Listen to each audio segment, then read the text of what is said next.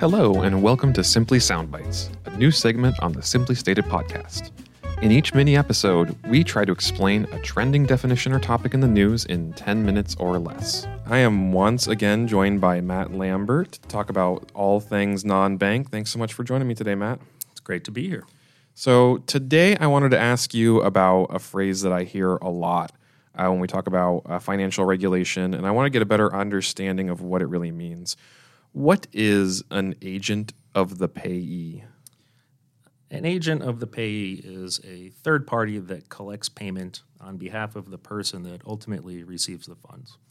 Uh, agents of the payee have historically been exempt from money transmitter licensing because of basic common law principles of agency. If uh, a payer's liabilities, so somebody that's giving money to, say, buy a loaf of bread, uh, if that liability is extinguished when the money is given to the agent, the risk of loss is then eliminated for the consumer and transferred to the payee, which uh, effectively uh, makes the payment over and done with, therefore not needing to be uh, a licensed uh, payment to begin with.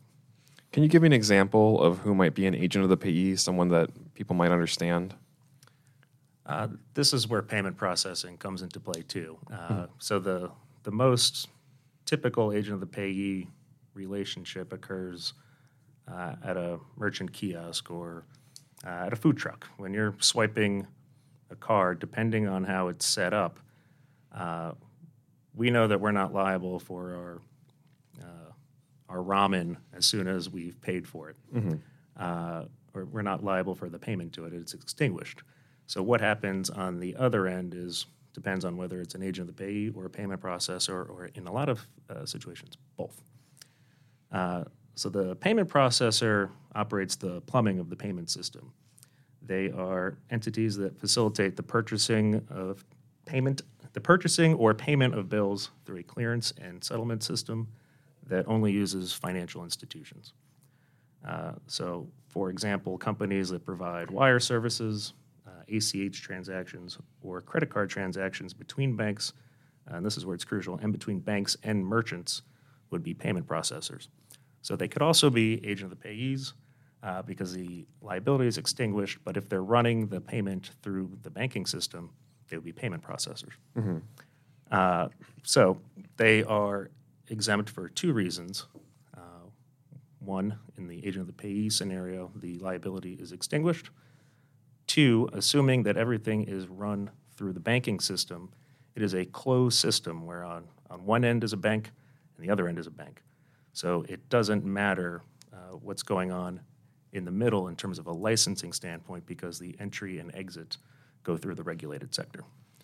So, if I'm understanding correctly, then a, a Visa or a MasterCard would be a payments processor working with banks to send money back and forth.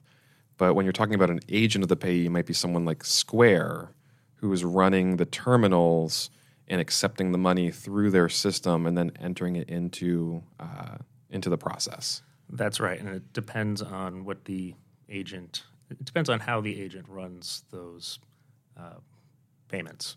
Are they directly processing it uh, on behalf of the merchant uh, through a bank, or are they going through uh, a payment processor? Either way, uh, it's going to not require licensing. There has been a push for states to clarify that agents of the payee are exempted uh, which is why you see uh, agent of the payee statutes popping up across the states.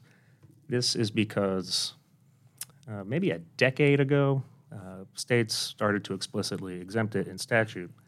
Uh, and if one state says it's exempt and it's not clear in another statute, then there's a, a lack of clarity, and people start asking, well, is this, is this really exempt, or do principles of common law apply, which does not provide a lot of certainty? So uh, since we have identified this issue and put up the map on csbs.org, we've already seen two states uh, clarify their position, uh, one through regulation and interpretation. And South Dakota right now has a bill, I don't know if it's been approved yet, but clarifying that agents of the payee are exempt from licensing.